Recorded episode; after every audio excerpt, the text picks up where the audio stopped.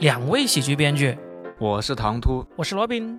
一位没空看电影，太忙了，没空看啊。一位每天都看电影，我也忙啊。你忙啥？忙着看电影啊。那你能给我讲一讲你看过的电影吗？你不怕剧透吗？不怕。那就来吧。欢迎来收听我们这一期的嚼电影，有请电影编剧唐突来给我们介绍他最近看过的电影。大家好，我是唐突。那今天我们俩终于要聊到一部我和唐突都共同看过的电影了，因为之前基本上都是唐突看过，我没看过，我听他讲。那今天就换一换。这部电影呢，本来我是没有看过的，但是上次我们录了一次，唐都说这个电影很好看，结果呢，好看到他 没有把这个电影很好的复述，好看到我都不我我不知道怎么讲。对，然后我就完了之后，我就去重新看了一遍，我觉得哇，这个电影实在是好看。那好，那么今天终于破天荒第一次，我们要聊一个两个人都看过的电影了，就是这部叫做《双宝斗恶魔》。那今天就换我来讲，唐突你来听和吐槽，好不好？然后做捧哏了，今天就轮到你。好好，这种我们俩都看过的电影呢，我们就简单把那个故事讲一讲，差不多。接下来我们就拿一些细节和这个电影的一些延伸啊、花絮啊、周边这些来讲一讲，好吧？我先简单讲一下这个电影故事讲什么的。它是一部加拿大的电影，一个现代片。它讲的就是一帮大学生，他们就是假期。啊，大概好像六七个大学生吧，开着一辆车去一个湖边的度假小屋那里度假。然后呢，那里旁边有一个比较残破的度假屋呢，刚好被两个那种乡下农民，就加拿大的乡下农民，他们花了好多钱，就是他们积攒了大半辈子的钱，这样把它给买下来了。就是这个大学生度假屋跟这两个农民度假屋是几乎是相邻的很近的。然后这帮大学生在去的路上呢，就跟这两个农民在路上相遇了。这个片子就很刻意的营造了一种这两个农民呢，就是两个那种杀人狂魔那种形象，就是跟这帮大学生一在路上第一次碰面，就其实已经互相看不顺眼了。就是大学生看他们不顺眼，就觉得他们是坏人，觉得他们是乡巴佬。而其实这两个农民呢是非常淳朴的那种农民，他们只是说外形上看起来非常的凶神恶煞，像坏人。但是呢，这个误会就从个第一眼就开始产生。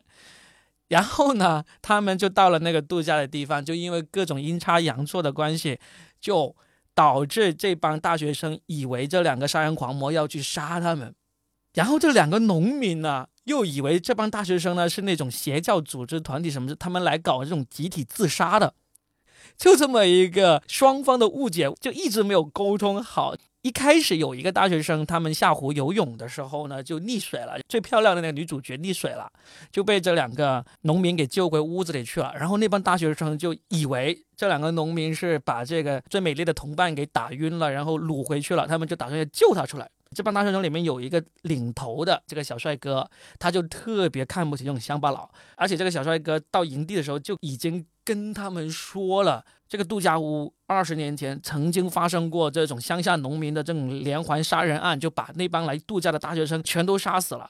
所以这个影片一开始就完全的营造了这么一种恐怖的气氛。在这个过程中，他们为了救回同伴，就不断的发生了意外，就死掉了。就为了救人啊，自己把自己给干死了。但是在这两个农民看来，就是这帮大学生他妈的就是来集体自杀的，就莫名其妙的就会死在他们面前，跟他们来追他们的时候，又会自己碰到什么树杈呀，或者是碰到那个劳动工具上面给弄死啦，什么就各种。一直到后面，那大学生跑出去找了一个警察来，这个警察也无意中被他们干死了，因为那个木屋年久失修，那警察进进去检查的时候，被那个掉下来的那个木桩子给打死了。就这么一个故事，就一直一直引申下去。就本来就以为是那种很搞笑的那种血浆片嘛，就是各种恐怖猎杀的那种。但是最终，其实他这个片子他讲的就是他们两个农民把那个女主带回去的时候，他们在屋里有聊天。其中这个女主有讲到一句话，点明了这部电影的主题，就是说，其实我觉得这个人和人之间啊，很多误会都是因为沟通不畅。其实片子就是讲这个沟通不畅了。最终，大学生的死的差不多，然后呢，这个大学生里面领头那个小帅哥呢，就逐渐显露出来，他其实还是里面问题最大的那个。其实那些学生中间是有机会大家坐下来沟通的，就是这个领头的小帅哥，他就硬是把这种沟通的机会给弄没了。因为在他看来，这两个农民就一定是这种连环杀手，他一定要把两个农民擒拿归案，置之死地那种。因为他就是那个他说的那个二十年前的那个凶杀案故事里面的那个受害人的孩子。所以他这心里面一直觉得这个事情呢是没有完结的，刚好现在又碰到这个事情，虽然不是同一个杀手，但是他知道他又有机会来完成这个报仇，所以他就一定要拼了老命的要把这个农民给干死。这故事就干到最后，就是毫无疑问的，就是这个真正要干死人的领头的大学生呢就被就被干死了，其他的那种傻傻傻乎乎的大学生呢，也除了女主角之外，其他全部都各种意外的情况给自己死掉了。然后呢，这个影片到这里的时候，他就最终画风一转，就将这个案子给破了。因为那两个农民呢，就把这个领头的小帅哥，就硬是通通过这种大追杀追逐，那个小帅哥就掉到那个谷仓下面，就好像摔死了。然后下一步镜头一转，就是警察已经把这个案件现场都已经封锁起来了。然后电视台主持人在那里说，发生了一段莫名的那个凶杀案，真正的凶手好像还没有找到。但这个凶杀案呢，貌似是一个学生集体自杀这么一个案件。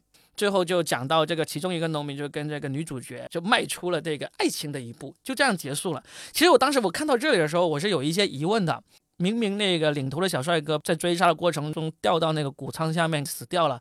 那为什么最后这个新闻上有说是找不到这个凶手呢？他是说尸体没有找到吗？对，他说尸体没有找到，然后这个片子就完了。我就很奇怪，为什么留下了这么一个影子呢？那是想拍续集嘛？就是说，肯定就是说那个带头那个小帅哥没死嘛。这时候我倒回去看了一下前面，我就发现这个电影有个很有趣的地方，它就是把彩蛋给前置了。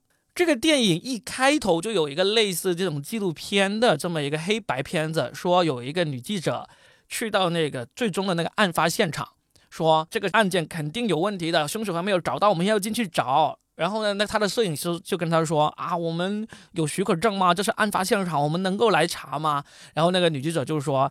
嗨呀，这个有疑点都不去查的话，这叫什么？这个调查记者啊，说不定我们查完这个案件之后能够获奖呢。然后下一个镜头就是这个女记者就被屋子里面的一个人给打晕在地，然后再下一个镜头就是这个摄影师也倒在了地上，再下一个镜头就出现了一个半边脸都是血的人，其实这个人就是那个小帅哥。我以为那个是就是是很多年前之前的那个事情，因为那个杀人狂就是他爸嘛。那个小帅哥在谷仓里掉下去之前，他们在谷仓里就揭示了这个秘密嘛，就是说这个二十年前那个凶杀案，那个杀人犯是那个小帅哥的爸爸，并不是这个小帅哥一直以为的是另外一个杀人犯把他爸爸给杀了，把他妈妈给逼疯了，而是真正的凶手是他爸爸把他的同学都给杀了，把他妈妈也逼疯了。在这个小帅哥的认知里面，二十年前那种凶杀案就是有一个当地的农民杀手，把他包括他爸爸在内的所有人都杀了，然后把他妈妈给强奸了，让妈妈就生下了他。然后呢，那个凶手也死了。这是这个小帅哥的故事版本。这个小帅哥一直以为他是他爸爸的遗父子，在他的自己的版本里面，但实际上他爸爸才是那个真正的杀人犯。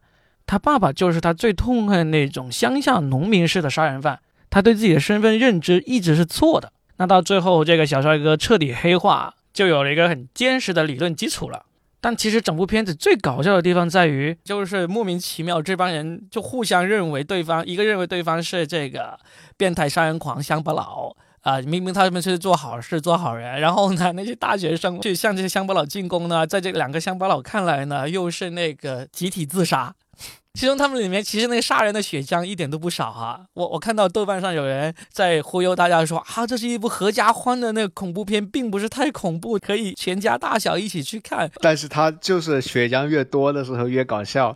对呀，他其中一个最恐怖的血浆就是其中一个农民在那里用那个伐木机器把那个木头扔进锯木机的锯的时候，那个有个大学生冲过来要向他进攻，结果他一弯腰，那个大学生就整个人冲到了他那个那个锯木机里面去。就上半整个上半身都都被锯成了肉酱，那个实在是太多血浆了。因为他就这个创意特别好，一个双方相互误会，然后就越来越夸张。他不是那种就是故意出很多梗的那种搞笑，他就是本来这个事儿就搞笑，所以就越来越搞笑。就很难得。就在一个很正常的这种错位喜剧里面呢，他们加入了这个血腥的这个场面，就显得很特别了。因为我们有看过很多这种，就是因为误会而产生，就从开始就一直误会到底的这种片子，其实很多嘛，对不对？嗯。但是能够把这种 B 级片、这种 B 级恐怖片都融合起来的，好像没那么多。就其他的那种，他要么就追求恐怖，要么就追求血浆。但是能够把这种错位喜剧这样子放进去的，好像还真的不多哎。对他这个其实就是恶搞那一类电影嘛，就所以找到一个误会的点。他故事其实都跟那些电影是一样的，就是一群人一个一个死光。对，但是他真的就找到一个很很很巧妙的角度，就把它搞成一出喜剧了。其实。还是一个一个的死光，而且也很多血浆，包括警察被杀也是很常见的桥段。但是他就按照这个顺序讲，每一步都刚好是个笑点。就其实我看那个电影的时候，我又想起来，这像是一场脱口秀专场。你就是立了一个观点，这个观点呢，就是中间那个女主角跟这个长得最粗鲁的那个乡巴佬说的。我觉得人和人之间的那个很多悲剧都是来自于这个误会，然后他就用一个又一个的误会来佐证这个观点。就完成了一个像喜剧专场这么样的一个电影，我就感有这种感觉产生。它就是前提很好嘛，然后所以可以不断的出梗。是的，那今天呢，这就是我和唐突都看过的一个电影，叫做《双宝斗恶魔》啊，是二零一几年的一个电影，加拿大的电影，在网上也能够找得到。那大家听完之后觉得感兴趣的话，可以去找来看一下。然后呢，这节目里面跟我们留言，发表一下你们的评论吧，好不好？那这期我们就聊到这儿。下期再见。呃，我们下期再见。